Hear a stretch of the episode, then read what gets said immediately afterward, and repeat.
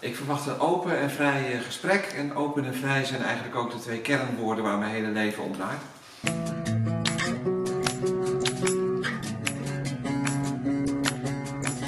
Ja, welkom. Mijn, eh, mijn gast van vandaag heeft dit boek geschreven. Waarom stenen winkels winnen. Over ja, eigenlijk vooral waarom webwinkels verliezen.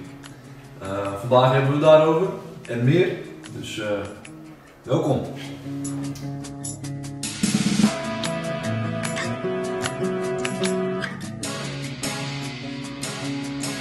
Hans, waarom stenen winkels winnen? Ehm, vanuit je achtergrond, waarom heb je dit boek geschreven?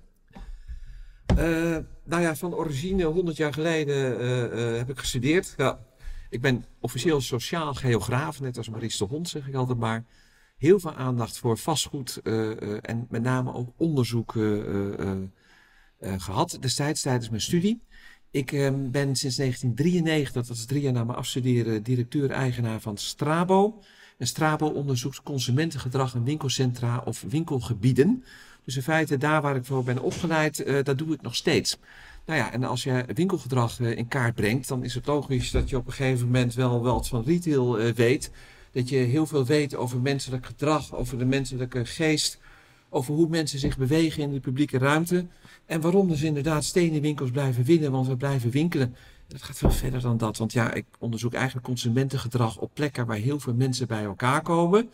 Dat is een mooi eh, bruggetje naar eh, de laatste twee jaar. Want ja, mijn eh, zaak is nogal beschadigd door alle maatregelen. Hmm. Maandenlang hebben we geen opdrachten kunnen uitvoeren omdat er lockdowns waren en dergelijke. En ehm, ik kan het veel breder trekken dan alleen maar winkels. Mensen vinden het fijn om elkaar te ontmoeten. Ja. Mensen vinden het fijn om met elkaar te verpozen. Mensen vinden het fijn om met elkaar te consumeren. Dus inderdaad in de winkel iets kopen. Mensen vinden het fijn om in een restaurant of in de kroeg iets te consumeren met elkaar. Ja, en die menselijke geest die verdwijnt niet. We laten ons niet in een dwangbuis van allerlei lockdownmaatregelen stoppen. De mens eh, eh, heeft altijd al geleefd en die gaat de komende tijd juist, net zoals vorige eeuw in de Roaring Twenties, eh, uitdrukkelijk eh, leven en uitdrukkelijk met elkaar verpozen. Ja, nou, dat, dat, dat hopen we dan maar. Hè. En eh, je zegt, ik heb geen opdrachten kunnen uitvoeren. Met Strabo, wat voor opdrachten voeren jullie meestal uit? De kurk waar wij op drijven betreft grote bezoekersonderzoeken, passantenonderzoeken op locatie. Nou, dat is 80% zijn het winkelcentra en winkelgebieden. Ja. Nou, denk bijvoorbeeld aan het Gelderlandplein, hè, om de hoek bij, eh, bij de Vrije Universiteit. Dat is een winkelcentrum, of het Stadstad Amstelveen. Maar we onderzoeken ook gewoon eh, eh, complete winkelgebieden, complete binnensteden. En we doen bijvoorbeeld ook onderzoek in de Kalverstraat en op de Heidegeweg. Maar dat doen we niet alleen in Amsterdam, dat doen we door het hele land. We doen het ook in België, nog een klein beetje in Duitsland, Luxemburg en Frankrijk. Ja. Maar met name Nederland. noem een winkelcentrum of een winkelgebied op. En de kans is heel groot dat wij daar ooit een groot onderzoek hebben gedaan. En, en wat onderzoeken jullie dan precies daar? Hoe moet ik dat voor me zien? Wij zijn van die vervelende mensen, of eigenlijk dat zijn eh, de veldwerkers die wij inhuren, die Ja. voor ons werken. Dat zijn mensen zoals jullie, studenten, maar soms Oh. zijn dat ook beroepsacteurs. Die mensen die gaan inderdaad aan de bezoekers vragen van meneer, mevrouw, mag ik u een paar vragen stellen? Oeh, jeetje. Ja, ja, nee, maar Nee, toch, niks, hè? Ja, ja, ja, nee. En wat zijn die vragen dan? Dat gaat bijvoorbeeld om eh, de postcode. Eh aan de postcode kun je allemaal leuke dingen hangen, consumentenprofielen en dergelijke. Maar je vraagt ook naar de bezochte winkels of naar de bezochte horeca, eh, horeca-instellingen. Je vraagt naar de bestedingen, je vraagt naar de waardering, je vraagt naar de beleving. En zo breng je in feite het DNA van je winkelgebied in kaart. Oké. Het gaat verder dan alleen winkelcentra en winkelgebieden. We doen het ook op grote evenementen. Ik noem maar wat op de Uitmarkt voor de gemeente Amsterdam. We doen het ook op toeristische bestemmingen, de Zaanse Schans. We doen het zelfs in het Amsterdamse Bos. Dat is in feite ook een vorm van dagtoerisme. Dus overal waar mensen samenkomen, onderzoeken wij het consumentengedrag. En ja, wij zijn van die mensen die inderdaad aan de andere mensen vragen waar ze vandaan komen, wat ze daar gedaan hebben. Alright. Nou, interessant. Laten we naar je boek gaan. Ja, Jij bent geen fan van webwinkels. Of nou, laat ik het zo zeggen, jij hebt niet veel vertrouwen in ze. Misschien is dat een betere vraag. Nou ja, kijk, dat is wel grappig eh, hoe jij het insteekt. Want ehm, de helft van alle internetaankopen, daar, daar is iets mee. Daar, dat gaat mis. Dat heeft het CBS onderzocht. Elk jaar doen ze Oh ja. dat. En pak een beet, eh, de helft van de aankopen, eh, die zijn of niet goed, Of ze komen te laat, of ze worden bij de, bij de buren bezorgd en het pakje is kwijt, et cetera, et cetera. Dus heel vaak gaat er iets mis. Maar um, het is niet zozeer dat ik geen fan ben van webwinkels, want de webwinkel is in feite gewoon een postorderbedrijf. Hè. Vroeger ging dat gewoon op schrift en tegenwoordig doe je dat online. Nou, en omdat het online is, dan heb je allerlei uh, uh, zaken waardoor het allemaal wat makkelijker wordt gemaakt om aan te kopen. Maar in feite is het een postorderbedrijf. Um, en je kunt nog verder teruggaan uh, naar het verleden, want vroeger had je marskramers en bezorgers en kruideniers aan de deur. Dat hebben jullie niet meegemaakt. Ik eigenlijk ook niet, want het is in de jaren 50, 60 is dat een klein beetje uitgestorven, om het zomaar uh, uit te drukken. Om even aan te geven dat je nog jong bent. Ja, ja, ja nou, dat is weer een ander punt. Nou, nee, het valt wel mee. Ik ben 55, dus uh, ja, ja, dus zo zie ik er ook uit tegenwoordig. Ja, dus niks ja, mis mee. En ik loop nog wel de marathon in 330, wil ik ook even benadrukken. Okay, maar dat even We gaan verder, ja. Nee, maar vroeger had je marskramers en had je bezorging aan de deur van kruideniers. Dat was toen al niet uh, winstgevend, om het zo maar uit te drukken. Want op een gegeven moment kwamen de grote zelfbedieningswinkels, zo worden ook wel supermarkten genoemd. Ja. En in de zelfbedieningswinkels vonden mensen het heel erg fijn om te grabbelen en te graaien alle producten die ze nodig hadden. Als dat op een aantrekkelijke manier is uitgestald, ga je ook meer kopen dan je van plan bent. Hè? Dat is die lange kassabon. Waarbij de kruidenier vroeger, uh, die bij je thuis bezorgde, je vaak alleen maar een bepaalde boodschappenlijst had. Waardoor oh ja. je nooit meer kocht, om het zo maar uit te drukken. Maar die kruideniers die konden niet opboksen tegen die, uh, tegen die grote supermarkten, die ook nog een veel goedkoper konden leveren. Dat die supermarkten wel een winstmarge konden behalen en die kruidenier kon het niet. En in feite zie je dat nu ook met de webwinkels. Um, uh, een bol.com leidt gewoon zwaar verlies. En dan heb ik het echt over 100 of 200 miljoen euro op jaarbasis. Een Amazon leidt miljarden, maar dan ook echt miljarden verlies. Alleen Amazon compenseert het dan met allerlei webdiensten, zoals Amazon Prime en Amazon Web Services. En dat je inderdaad aan Netflix films kunt kijken. Dus daar maken ze dan wel winst mee. Maar op de retail draaien ze ja. zwaar verlies. En de enige manier voor webwinkels om uiteindelijk toch misschien ooit in de verre toekomst winstgevend te worden, is het openen van, dan gaan we, fysieke winkels of stenen winkels zoals ik ze noem. Want alleen maar met een stenen winkel kun je winst maken. Nou, wat je de laatste jaren, de laatste 10, 20 jaar misschien wel in het nieuws hoort, is dat de meeste van die winkels zogenaamd verlies zouden leiden. Nou, dat is misschien in 5% of 10% van de gevallen uh, inderdaad het geval. Klopt. Alleen de meeste fysieke winkels kunnen nog steeds winst maken. Sterker nog, alleen met een fysieke winkel kun je winst maken. En met een webshop kun je vrijwel geen winst maken. Tenzij het hele unieke en dure producten zijn waar een hele grote marge op zit. Maar een bol.com is gewoon een online warenhuis. Je kunt van alles kopen wat je maar wil. En uh, het zijn geen unieke producten, dus Bol moet heel erg laag zitten in de prijs. Ze moeten niet duurder zijn of veel duurder zijn dan de concurrent. Maar dan ga je het bij de concurrent bestellen. Maar dat betekent dat die marge heel gering is, maar waar met name het verlies in zit, het is de thuisbezorging. Zoals ik al zei, 50% gaat mis. Uh, maar 20% wordt ook geretourneerd. En als het gaat over kleding, bijvoorbeeld een Zalando, uh, daarvan wordt meer dan 70% geretourneerd. Met andere woorden, je kunt er geen winst meer maken, want uh, 70% van wat besteld wordt, dat wordt teruggezonden. Dat wordt vaak vernietigd. Dus reken maar uit, er is geen winst te maken. En als het dan gaat over duurzaamheid en meer van dat soort vraagstukken, het zijn de Zalando's in deze wereld die de grootste vervuilers zijn. En de Primarks en dergelijke, die dan de slechte naam heeft. Uh, natuurlijk, het is ook niet in alle opzichten een 100% duurzaam bedrijf. Maar die is een stuk duurzamer dan bijvoorbeeld de Zalando. Want de meeste uh, verdwijnt uiteindelijk in de shredder of op de brandstapel, om het zo maar uit te drukken. De meeste kleding die wordt teruggezonden, wordt verbrand. Nou, dat is niet fijn voor het milieu. Nee, maar Hans, ik heb toch even ik heb moeite. Jij zegt, een bol.com maakt 100 miljoen verlies. Ja.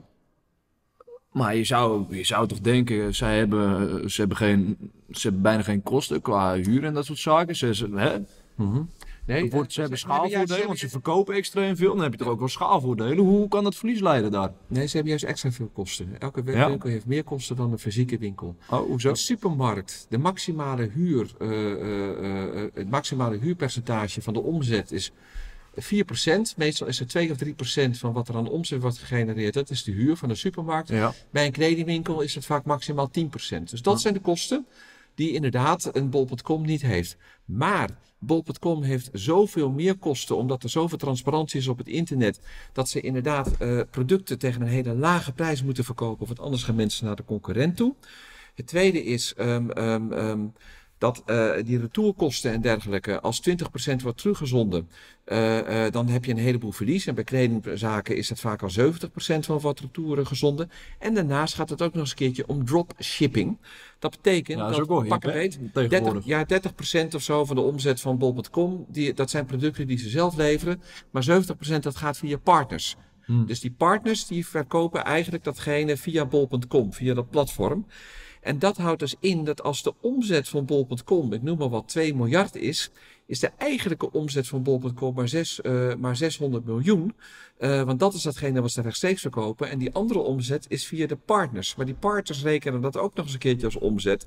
Worden ook nog eens een keertje het zogenaamde online percentage van de totale retailomzet veel lager is dan men vaak eh, denkt, om het zo maar uit te drukken. Een heleboel omzetgegevens worden dubbel geteld. Hm. En tegelijkertijd, de marges zijn heel erg gering. En omdat er sprake is van ook nog eens een keertje aan de deur bezorgen, wat er heel veel geld kost, plus nog eens een keertje grote percentage dat wordt retourgezonden, is het onmogelijk om winst te maken met zo'n bedrijf. Wat houdt zo'n bedrijf dan over, zo'n bol.com? Als Ja. dat via partners, eh, wat, welk percentage moet ik dan aan denken? Wat houden ze over? Wat is de winst? Als ze via partners verkopen. Eh, nou, die partner zou eventueel winst kunnen maken. Maar bol.com die leidt er verlies op. Maar hoeveel, hoeveel procent pakken ze daarop? Of pakken ze er niks op? Nou, nou, Draaien ze nou, verlies op? nee, eh, eh, het is vaak een vast bedrag. Of soms is het een percentage, maar je hebt het over nou, misschien 10 of 15 procent percentage. Dat hangt van de afspraken af. Dat is per, per, per partner weer anders. Maar dat is wat ze eventueel kunnen pakken. Maar ze hebben zoveel kosten die er tegenover staan. Dat hoe meer omzet ze genereren, hoe meer verlies er wordt geleden. Hetzelfde geldt bijvoorbeeld ook voor Picnic. Hè. Dat is de eerste online supermarkt ter wereld zelfs.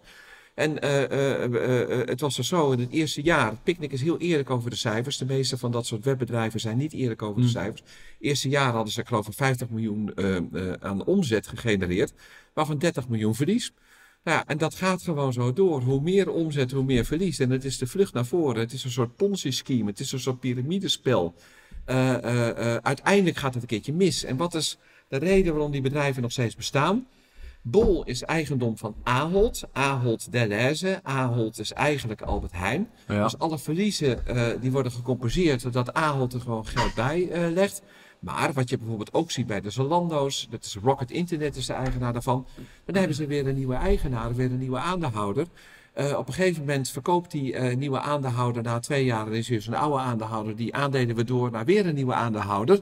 Dan hoopt hij dat hij daar meer geld aan overhoudt dan dat hij er zelf destijds in heeft geïnvesteerd. En dat is dat piramidespel. Maar die zijn gaat toch- een keertje. mis. Maar die zijn er ook niet gek.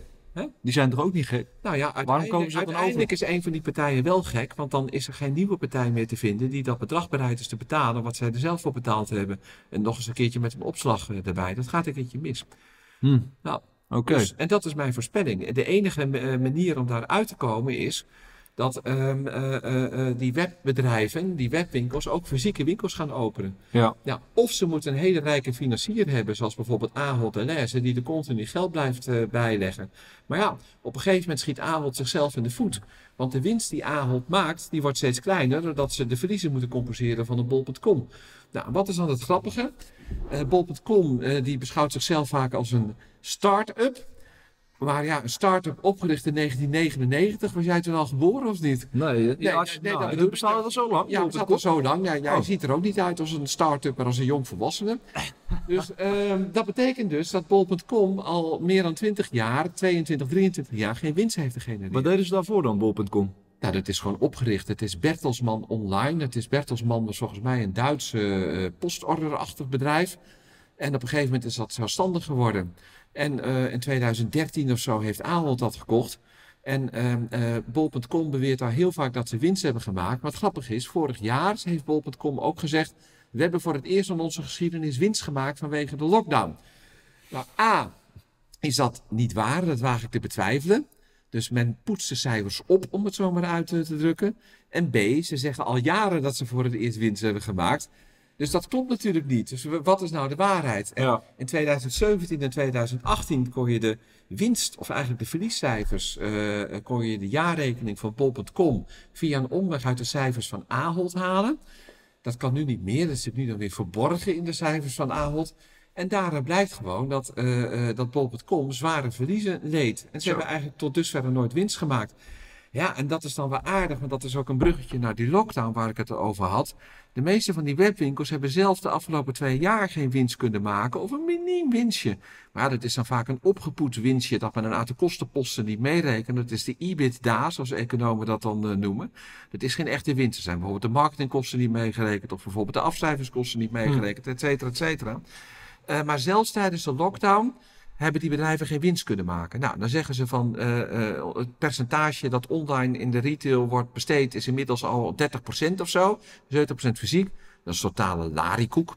Het was voor de lockdown was het een kleine 10%. 10%? Ja, er staat ook in dit 10%? 10% is online, 90% is fysiek. En sinds de lockdown is het ongeveer 15% uh, uh, online en 85% fysiek. Dus ja, ze hebben marktaandeel gewonnen.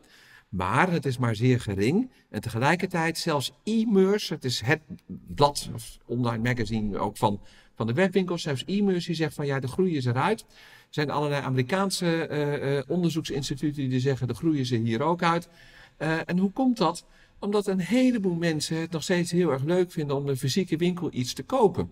Maar het is meer en-en. Zelfs ik heb wel eens een keertje wat online ja, besteld. Ja. Zeker tijdens de lockdown. Want ja, ja, je moest op een gegeven moment moest je iets kopen als je iets nodig had. Maar uh, dat heb ik gedaan, maar dat hebben helemaal andere mensen ook gedaan. En niet alleen van mijn generatie, maar ook van jouw generatie. Die hebben aangegeven in enquêtes die we zelf ook tijdens de lockdown hebben uitgevoerd. We stellen een heleboel aankopen uit tot na de lockdown. Ja, precies. En wat ja. zie je dus? In 2021, in de, vanaf de zomer, toen die tweede lockdown was afgelopen... Uh, dan zag je dat de omzetpercentages van de, de retail fysiek hoger waren dan in de vergelijkbare maanden. Like for like noem je dat dan ook in 2019. Ah, okay. Met andere woorden, die omzet voor zover die uh, beperkt was, die wordt weer ingehaald. Nou, en tijdens de lockdown de supermarkten, maar ook de speciaalzaken zoals de kaasboer en de, de bakker en de slager en meer van dat soort zelfstandige winkels, die hebben betere zaken dan ooit gedaan. Ja. Dat is alleen maar omdat een heleboel mensen uh, uh, zoiets hadden van ja, ik mag de deur eigenlijk niet uit, maar ik mag wel naar de kaasboer. Dan zag je dus enorme rijen bij de kaasboer staan. En dat was zeg maar het uitje van de dag van de mensen tijdens de lockdown. En dan ook mensen die heel bang waren met mondkapjes uh, et cetera, een afstand houden. Maar dan zagen ze elkaar, maar dan waren ze binnen twee seconden waren ze ook dat mondkapje vergeten en al Ja. die lockdownmaatregelen. Ja, precies. Uh, maar dan gaan we gewoon weer socializen. En daarom ben ik ook helemaal niet bang voor het nieuwe normaal. Dat nieuwe normaal bestaat gewoon niet. Mensen gaan gewoon weer socializen zodra het kan. Sterker nog, mensen gaan ook socializen als het niet kan. ja. Uh, kijk ook naar de besmettingsfeestjes van jullie generatie en meer van dat soort dingen. ja, laten we daar Ja. niet op ingaan. Eh, de, de, gaat blijven. Ja, natuurlijk. En- ja, ja. Hoe is de retail vergaan afgelopen eh, twee jaar in de coronacrisis? Hoe, Eh, hoe nou, moet ik dat zien? Hoe groot is die invloed geweest? En in feite heb ik dat al een klein beetje beantwoord eh, in het voorgaande. Maar de, alles wat voedsel gerelateerd is, heeft het beter gedaan Ja, dan voor de lockdown. Supermarkten, maar dus ook die speciaalzaken. De, maar niet alleen die. Ook bijvoorbeeld meubels, meubelzaken hebben het fantastisch gedaan. Want iedereen ging opeens zijn eigen huis weer opnieuw inrichten. Eh, de branches die het slecht hebben gedaan tijdens de lockdown. Kleding, schoenen en ook sport. Nou, sport dan behalve dan hardlopen en fietsen. Want dat Ja. kon je dan zelfstandig doen. ja. Maar ja, alle teamsporten deden het heel erg slecht, want dat mocht dan niet meer. Maar die branches hebben het heel erg slecht gedaan. Eh, maar je ziet daar ook een inhaaleffect. Dus zodra het weer mag, zie je dat ook de mode en de schoenen weer in de lift zitten. Dus ehm, in feite valt die schade mee. Het is wel zo, bedrijven die strak gefinancierd waren, of bedrijven die sowieso al het heel erg krap hadden, die bedrijven hebben het extra moeilijk gekregen. En zodra de steunmaatregelen ophouden van de overheid, en dat momenten zijn Ja. er nu, want er zijn eigenlijk geen steunmaatregelen meer, niet effectief meer in ieder geval, kan het best wel zijn dat er nog wel wat bedrijven gaan omvallen. ja, want hoe was die steun? Eh, Was dat genoeg? Nee, belangen na niet. Ja, Nee, kijk, ik, ik, ik, ik heb dan zelf geen retailbedrijf, maar ik heb een onderzoeksbedrijf. Maar ik werk veel voor de retail en Ja. voor eh, retail vastgoed, hè, de eigenaren van de winkelcentra. Ja, ja, er is geen enkel geheim eh, tijdens de lockdown dat ik maar 25% van wat ik normaal heb. Want ja, de, waren de bedrijven, de grote bezoekersonderzoeken, die waren er gewoon eh, niet. ja. Ja, wat krijg je dan als compensatie? Een heel klein beetje NOW, dus een soort loonsubsidie voor mijn medewerkers. Dat heb ik dan gekregen, waarvan je dan achteraf weer de helft moet terugbetalen via onnavolgbare rekentrucs. Waar ook mijn accountant het niet mee eens was. Die, was, eh, die heeft ze allemaal bezwaren ingediend. Maar uiteindelijk moeten we toch weer een gedeelte terugbetalen. Terwijl we ons keurig aan de regels hebben gehouden. ja. Je krijgt een beetje tegemoetkoming vaste lasten, dat je, hè, voor je huur en dergelijke. En dat was het wel. Wat retailers hebben, is dat ze daarnaast ook nog een voorraadvergoeding eh, eh, kregen. Want ehm, eh, retailers die kopen in hè, bij leveranciers. Want ja, ik bedoel, ik noem maar wat. In eh, fe- februari gaan al die schoenenzaken, die gaan bijvoorbeeld naar Milaan, naar de mooie schoenenbeurzen. En dan gaan ze allemaal schoenen inkopen, de nieuwste Ja. mode. Eh, voor voor re- kledingretailers is het zo dat men ook eh, voorraad inkoopt. Maar als je dan tijdens, als er dan op van de ene op de andere dag een lockdown is, die ook nog eens een keertje niet op, eh, is aangekondigd, kun jij die voorraden niet kwijt. Ja, dat zag je net voor kerst, hè? Was het A, je- allemaal... ja, eh, precies. ja. A, heb je heel veel schulden. Eh, je moet leveranciers betalen. Dat kun je niet, want je hebt geen omzet. En daarnaast, omdat je geen omzet hebt, kun je ook al je andere lasten niet betalen. En dan, hoe zal ik het zeggen, die subsidies van de overheid, het is een druppel op de gloeiende plaat. Ja, en het is in feite, en dat durf ik hier te zeggen, toch een vorm van communisme. Want ja, de overheid die bepaalt dat jij als ondernemer niet meer mag ondernemen. Eh, en als je niet meer mag ondernemen, heb je ook geen inkomsten. En dat betekent dus dat in feite de grondrechten van eh, het hele land, van de hele westerse samenleving, op de grondvesten trilt. Ja. Want de overheid verbiedt jou om überhaupt te mogen ondernemen. En dat is wel heel erg kwalijk. Ja. Ja, en dan kun je het hebben zo van, is dat dan allemaal terecht? Maar misschien zijn dat ook weer volgende vraag. Wat heb ik veel over geschreven? Door wie, door wie wordt de retail eigenlijk eh, vertegenwoordigd? Eh, de retail eh, wordt vertegenwoordigd door een aantal brancheverenigingen. De bekendste is In Retail. In retail. In retail. En die vertegenwoordigt heel veel kleding en schoenenbedrijven, maar ook nog wel andere branches.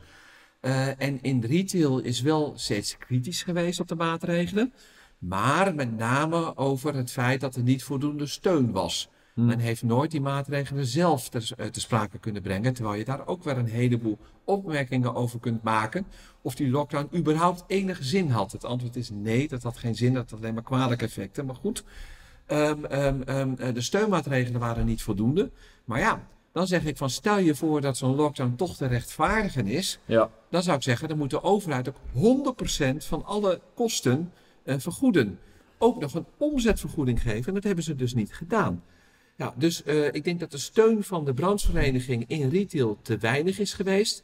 En ook nog eens een keertje, eh, bijvoorbeeld vorige maand nog, was er sprake van dat dat corona-toegangsbewijs ook in niet-essentiële winkels zou gelden. Ja. Eh, en dan hadden ze zoiets, ja, dat moet dan maar. We vinden het niet fijn, maar moet dan maar. Dan denk ik van, jongens, nee, dat is echt werkelijk waar. Dat Beetje gaat je tegengas. 50% aan omzet schelen. Ja, gaat, denk je dat dat zo'n eh, invloed heeft, die. QR-code? Dat zie je in Duitsland. Oké, ja, hoe zit dat dan daar? Kun je dat meer over vertellen? Ja, 50% omzetverlies is dat. Maar daarnaast, het is ook gewoon onethisch. Je mag mensen niet discrimineren, je mag mensen niet uitsluiten. Dat Ja. is meer een, een, een, een moreel-ethisch vraagstuk. Maar eh, in eerste instantie is het gewoon dramatisch. Eh, want pak een beet, 10 tot 15 procent van de mensen, van de volwassen mensen, heeft geen vaccinaties eh, genomen. Eh, eh, eh, op een gegeven moment heb je dan ook de booster nodig voor dat, booster nodig voor dat coronatoegangsbewijs. Nou, dan valt nog eens een keertje 10 of 15 procent af. Dus uiteindelijk is er maar 60, 65, 70 procent van de mensen die dat uiteindelijk dan de winkel nog binnen zou mogen, omdat ze ook een booster hebben genomen. Ja. Maar de schade is veel groter. De schade wordt 50% of meer. Ja, vroeger ging je vaak met je buurvrouw ging je, eh, ging je lekker shoppen, of met je moeder of met je dochter. eh, met vriendengroepen of vriendinnengroepen. Nou, een van die mensen is dan niet gevaccineerd. En wat gebeurt er dan? Ja, dan gaan we maar niet gezellig winkelen met elkaar. We bestellen het wel online. Ja, dat is natuurlijk vloeken in de kerk eh, voorbij. Ja, maar, dat gebeurt er dus. Dus het, is, het, is het, echt, het is het einde van de fysieke retail als dat coronatoegangsbewijs wordt, wordt ingevoerd. Of nog veel belangrijker, als het ook wordt gehandhaafd. Want ja, moet je het handhaven? Dat is maar de vraag. Want de grondrechten worden zodanig aangetast Ja. dat je eigenlijk niet hoeft te handhaven. Want die grondrechten zijn veel belangrijker dan dat de overheid via een spoedwetje inderdaad zegt van we gaan de Nou, maar het, het, staat, het staat wel vast, Hans. Ik bedoel, ze moeten dat eigenlijk wel handhaven, wettelijk gezien. Dat is maar de vraag. Het is meer een eh, dringend advies. Ja, Zo zie ik het. Ja, ja, ja, oké. En eh, er zijn een heleboel juristen die dat kunnen uitvechten. Nou, er zijn natuurlijk wat rechtszaken ook geweest. Daar weet je zelf ook van, Ja. ik ook. Eh, maar, en dan zul je zeggen, ja, die rechtszaak is dan verloren. Nou, dan zeg ik gewoon doorprocederen, onder druk wordt alles vloeibaar. Maar het tweede is, er is eigenlijk geen rechter die ooit inhoudelijk naar de vraagstukken heeft gekeken. Ze hebben alleen maar gezegd zo van, de overheid zegt dat, ze worden eh, geadviseerd door het OMT.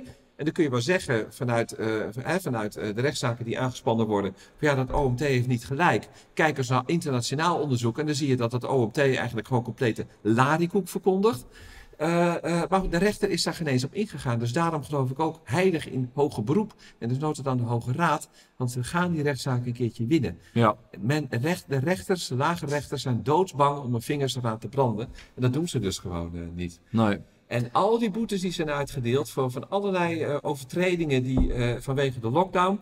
eh, ik noem maar wat boa's die, ik noem maar wat mensen op straat aanhouden omdat ze niet voldoende afstand houden. Tot inderdaad winkeliers die zijn gesloten. Ik denk dat al die boetes aanvechtbaar zijn en dat die uiteindelijk door de overheid z- terug worden vergoed aan, eh, aan die zaken die die boete of die personen die die boete hebben gekregen. Daar ben ik van overtuigd. Nou ja, dat, dat, Uiteindelijk gaat het rechtssysteem winnen. Oké, nou dat valt nog te zien. Maar hoe, hoe is het sentiment nu onder de winkeliers bijvoorbeeld, onder de retail? Ik bedoel, jij staat er veel in contact mee. Hoe staan zij tegenover die nieuwe maatregelen? Dus het controleren ook. Eh, nou ja, kijk, Hebben zij zoiets van, dat gaan wij doen, eh, want, want we willen open blijven? Nee, eh, maar dat staat ook voor de horeca geen eens over gehad. 80%, dat zijn allemaal opiniepeilingen, maar 80% van de horecaondernemers die willen het gewoon niet. Dat de Koninklijke Horeca daar eigenlijk voorstander van is. Het is de branchevereniging van horecaondernemers. Bij de winkeliers zal het niet veel anders zijn. Ik denk dat het percentage nog veel hoger ligt. Volgens mij heeft retail wel een soort van peiling gedaan. Het was dan niet hoger, maar kwam je op iets van 75% dat het helemaal niet zag zitten. Dus laten we zeggen, drie kwart tot 80% zo ongeveer ziet dat niet zitten. Eh, dus nee, dat sentiment is negatief, dat moeten we vooral niet doen. Nou, dat kan zijn omdat je als, eh, eh, als retailer mensen niet wil uitsluiten. Hè? Je wil iedereen welkom heten. Maar het kan ook gewoon zijn dat zo'n persoon aan, of zo'n retailer aan de eigen omzet denkt. Nou ja, dan zie je inderdaad dat die omzet heel zwaar gaat tegenvallen. Ja, dan ben je tegen de corona toegangsbewijs. Dat Ja. is het sentiment. Ja. Maar het sentiment tot pak een beetje 10, 15 december, twee maanden terug, anderhalve maand terug, was redelijk positief. Omdat je zag na de tweede lockdown dat de omzet vanaf mei, juni 2021 weer gigantisch in de lift zat. Ook van de getroffen branches. Maar ja, zo rond 10, 15 december kwamen er weer allemaal verhalen over die vreselijk gevaarlijke Omicron variant eh, aan. Ik zeg dat met enige sarcasme, dat mogen duidelijk zijn. Dus men voelde erbij al hangen. En inderdaad, op 19 december zijn de winkels gewoon weer gesloten. Ja. Ja, dus dat eh, sentiment is toen wel eventjes heel erg negatief geworden. Want dat zijn nou juist de weken waarin je extra veel omzet maakt, zo vlak voor kerst. Het is echt een grote schande. En ook begin december wisten we al dat die Omicron variant in Nou, alle opzichten ja. veel milder was. Dat leek, er, eh, leek erop, hè? Ja. Dat wisten we al. Ik wil nog even terug naar, naar, naar het, eh, het, het, ehm, de compensatie. Ja. Ik had laatst een, eh, een, gast, een gastlecture van iemand van de Nederlandse Bank. En die, nou ja, die, die, was, die waren nu bezig met een nieuwe compensatiestrategie. En zij vroegen zich af, moeten we nog wel gaan compenseren? De Want op, die, ja, want op die manier Ja. hou je waarschijnlijk de niet gezonde bedrijven in stand. Hoe kijk jij daarnaar? Ehm, nou, het is natuurlijk een schande als je je steun stopt terwijl er nog wel beperkende maatregelen zijn. Het is de overheid die beperkende maatregelen uitvaardigt. Nou, dat betekent dat je dus ook gewoon compenserende maatregelen moet hebben. En die personen bij de Nederlandse bank, durf ik te zeggen, die hebben geen enkel verstand van de economie. Dat zeg ik even heel hard. En waarom niet? Hoe denk je dat de staatskas wordt gevuld? De staatskas wordt gevuld door ondernemers die zeg maar belastingen betalen. Als je ondernemer zeg maar het ondernemen belet, ze ook niet steunt, dan gaan die ondernemers uiteindelijk failliet. Dat betekent dat er ook veel minder staatsinkomsten, eh, dat er veel minder inkomsten voor de staatskassen zullen zijn. Dat betekent dat er een enorm financieringstekort is. Dat betekent dat je op een gegeven moment bijvoorbeeld geen ambtenaren meer kunt betalen. Dat betekent bijvoorbeeld dat er op een gegeven moment ook geen geld meer is voor gezondheidszorg. Ja, ja. Dus juist als je die ondernemers belet te ondernemen en ze ook niet meer gaat steunen als compensatie, dan blaas je dus de totale economie op.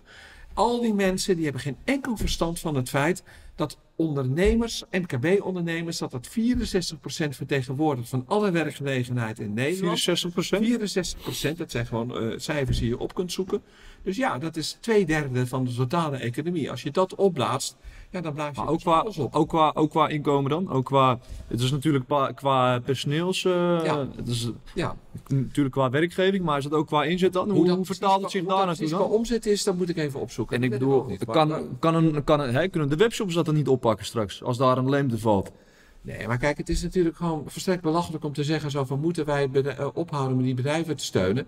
Nee, dat moet Nou je ja, niet ik doen. heb het niet eigenlijk gezegd. zeg Ik- vraag het jou. Hoe denk jij ik erover? zeg- Nee, ik zeg hou maar op met steun, maar dan moeten die winkels ook gewoon altijd open kunnen zijn. Punt. En als, de winkels, nooit meer lockdown. en als de winkels open zijn, denk je dan dat ze dat snel weer op gaan pakken? Hoe gaat dat herstel eh, verlopen? Het is wel zo, ik voorspelde in 2020 al, eh, eh, in mei 2020 voorspelde ik al de Roaring Twenties.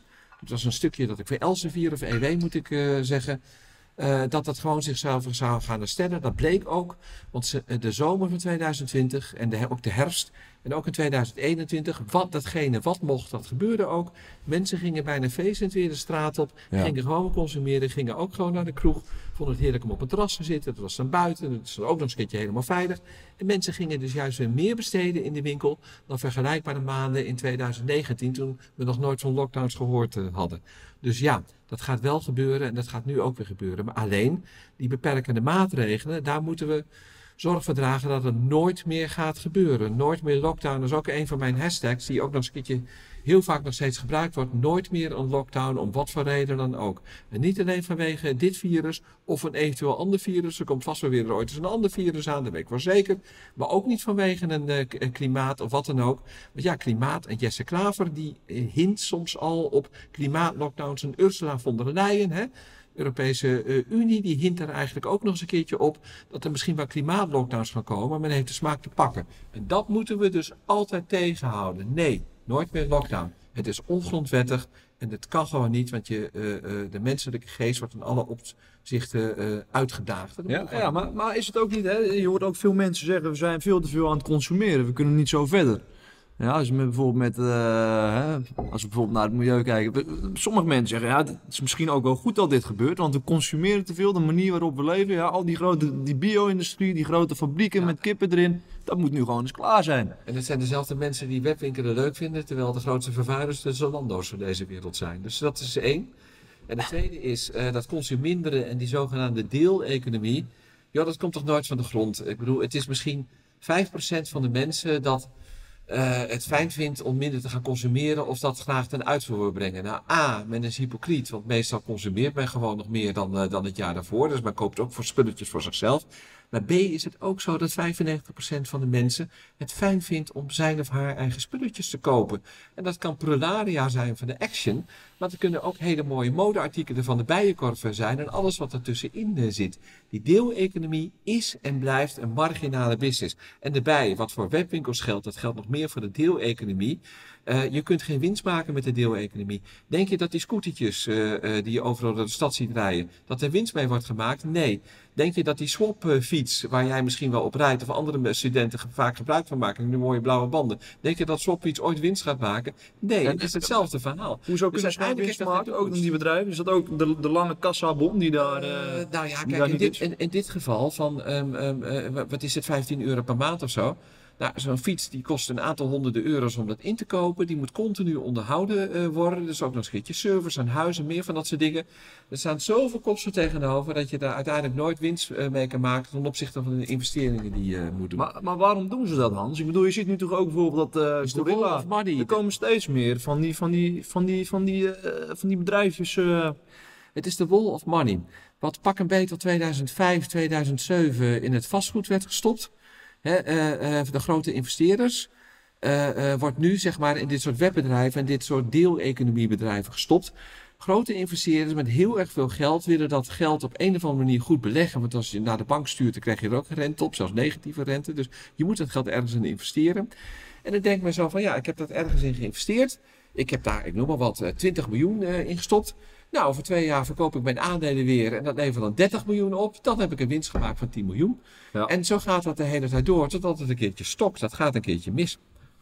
Ja. Ik bedoel, eh, bol.com is er al een hele tijd. Dan, dan hebben ze dat nu toch wel door, of niet? Als ik, ja, jij, jij, hebt, jij hebt er ook een boek over geschreven. Ja, Ik denk dan, dat- ja, zouden ze dat toch wel, nee, maar- zouden toch wel moeten gaan doordringen. Als een bol.com slim is, dan gaan ze overal bol.com warenhuizen in het leven roepen. De opvolgende V&D. Met een, met een stenen winkel erbij. Ja, dus. met de stenen winkel erbij. Hoe kijk je nou? Zou een stenen winkel ook een webshop moeten hebben? Zou dat wel iets toe kunnen voegen? Zou dat wel positief... eh, Ik ben helemaal niet tegen webshops. Alleen, eh, maar een webshop is in feite een aanvullend distributiekanaal. Of niet eens aanvullend. Vroeger had je postorderbedrijven.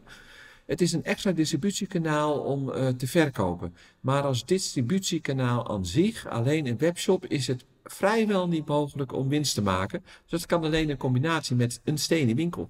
Natuurlijk zijn er ook een heleboel stenen winkels die een webshop openen. Ik noem maar wat, een Zara en H&M, dat is dan wel het grootbedrijf eh, natuurlijk. Die doen dat ook. Maar op de webshop zelf levert men in.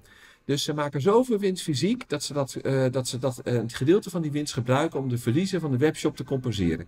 Ik geloof heilig in het zogenaamde, rare term in het Nederlands, het zogenaamde BOPIS-model. Dat is een. Engelse term. Buy online, pick up in store. Dus Hm. ehm, ehm, een webshop is prima, Maar zorg ervoor dat mensen op een of andere manier zoveel mogelijk de door hun bestelde spullen in de web of in de fysieke winkel komen ophalen. Nou, als jij bijvoorbeeld schoenen hebt gekocht eh, bij, een, eh, bij een schoenenzaak, eh, eh, bij Taft, ik noem maar wat. En dan, eh, dan kom je uiteindelijk in de winkel. Want die winkel te zeggen, kom maar halen, want ik hem even passen. Hè? De, pa- de schoenen moeten natuurlijk goed passen. Eh, eh, nou, als de schoenen passen, prima. Maar het kan ook best wel zijn. Dan kan zo'n 1 of 2 liter schoenen toch net niet lekker zitten. Dus Ja. dan kun je ook een andere maat nemen. Ja. Of er zijn toch wel andere schoenen. Dus logistiek is het al veel minder een uitdaging. Maar als je eenmaal in die fysieke winkel bent, is het ook fijn om bijvoorbeeld mensen nog meer producten te verkopen. Die lange kassabon, een mooie riem erbij, eh, een mooie schoensmeer. Of misschien ook wel mooie, mooie panties bij, eh, eh, eh, eh, bij die fantastische nieuwe schoenen die gekocht zijn.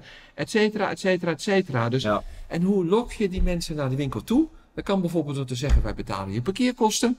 Of je krijgt een heel klein cadeautje. Je krijgt een beetje schoensmeer van mij gratis. Maar kom naar die winkel. Ja. En dan eh, is het logistiek een veel minder grote uitdaging vanwege al die retourzendingen die die plaats hoeven te vinden. En daarnaast, je kunt veel meer verkopen. Dus een webshop kan uiteindelijk alleen maar bestaan als er ook een fysieke winkel bij zit. Of als de eigenaar er heel veel geld bij legt. Nou, dat kan nog in het geval van H&M en Zara, want dat zijn heel erg winstgevende Ja. bedrijven. Ja. Eh, eh, dat kan ook bij, eh bij, bij bol.com, want de eigenaar is Ahold Den Haze, dus eigenlijk Albert Heijn. Die legt er nog heel veel geld bij. En zo kun je uiteindelijk overleven. Maar uiteindelijk zullen de aandeelhouders van Ahold Den Haze ook opmerkingen gaan maken over bijvoorbeeld bol.com, omdat ze heel veel verlies leiden. Of ook bijvoorbeeld over de Albert Heijn bezorgservice van de supermarktproducten. Ja. Want daar leiden ze ook zwaar verlies eh, op. Oké, Nou, nou, dus, jij, dus jij bent optimistisch over de toekomst van de, van Ja. de hè? Ik ben optimistisch eh, in alle opzichten, want die mensen zijn mensen en de mensen vinden het leuk om met elkaar te verblijven. En als ze met elkaar verblijven, ze gaan naar een leuke plek toe. Dat kan een leuke binnenstad zijn, of een leuk winkelcentrum, of een leuk uitgaanscentrum. Dan gaan die mensen op die plek ook gewoon consumeren. En omdat het daar zo leuk is, dan consumeren ze nog meer zelfs. En eh, dan, dan, dat, dat, dat, dat versterkt zichzelf. Ja, oké. nou, Maar ja, Amsterdam is wel leuker dan Geleen, om het zo maar uit te drukken. Ja. Zo simpel is het. eh. laten we eventjes naar jou persoonlijk gaan. Eh, dus hè, je bent eh, optimistisch. Jij hebt nu ook eh, politiek begin heb jij jezelf eh, aangesloten Ja. bij eh, BVNL, geloof ik? Ja, in de, in de, in de zijlijn. eh, In de zijlijnen. En wat, wat, is jouw, eh, wat is jouw doel daarmee? Je, nou, je mag best weten, ik was tot vorig jaar was ik eh, lid van de VVD. Ik ben ondernemer. Een heleboel ondernemers zijn eh, lid van de VVD. Eh, mijn bedrijf zit eh, fantastisch hier om de hoek op de Herengracht in Amsterdam. Maar zelf ben ik de laatste jaren al behoorlijk lang woonachtig in Amstelveen. Hier, dat ligt hier dan om de hoek. Ehm, en ik ging af en toe wel naar een lokale VVD-bijeenkomst, Amstelveen VVD. En dat was best gezellig. Het is leuk. Bier en bitterballen, dat is allemaal waar. Ik het dol op bier en bitterballen, mogen duidelijk zijn. Dat is goed voor je netwerk. Maar altijd miste ik, zowel landelijk, maar ook lokaal, hoe zou ik het zeggen, het contact van de VVD met de echte ondernemers. De meeste Ja. VVD'ers in de politiek, dat waren eigenlijk beroepsambtenaren die ook de politiek erbij deden. Dat zie je nu ook. Men heeft geen of heel weinig ervaring in het bedrijfsleven. Terwijl het toch zogenaamd de ondernemerspartij eh, was.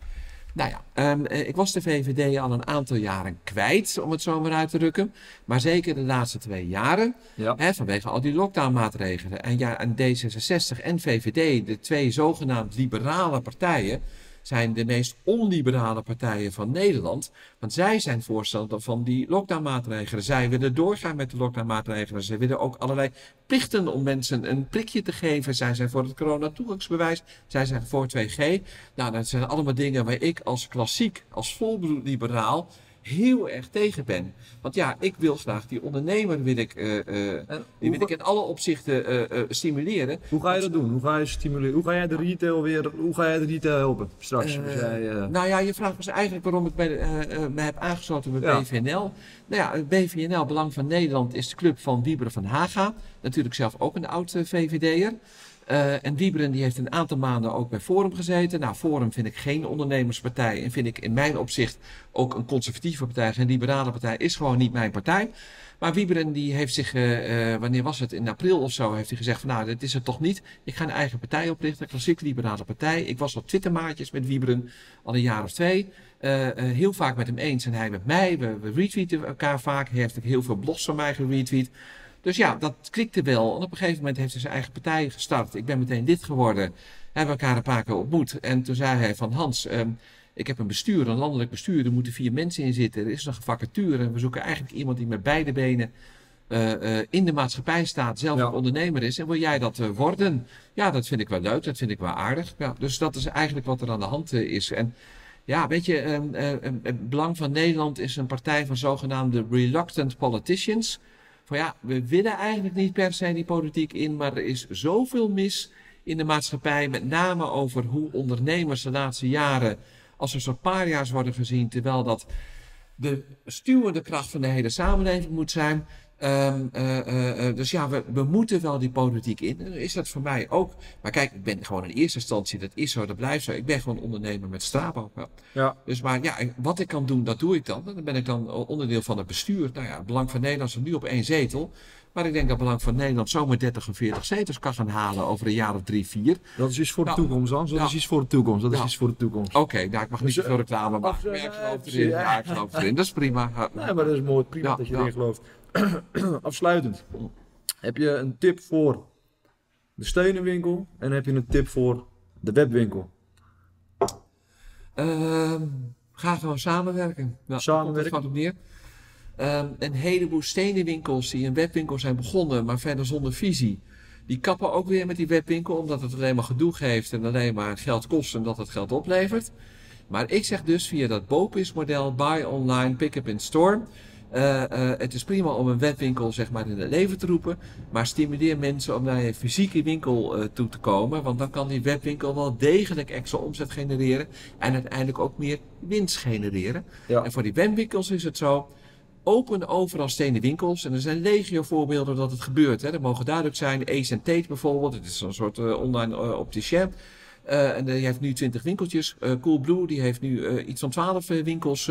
dat gaat gewoon gebeuren. En in de samenwerking zit de kracht. Maar zie een webwinkel nooit als een verdienmodel. Want dat gaat gewoon niet lukken. Nou ja, prima. Lijkt me daar mooi mee af te sluiten, Hans. Dank Ja, voor je komst. En ja.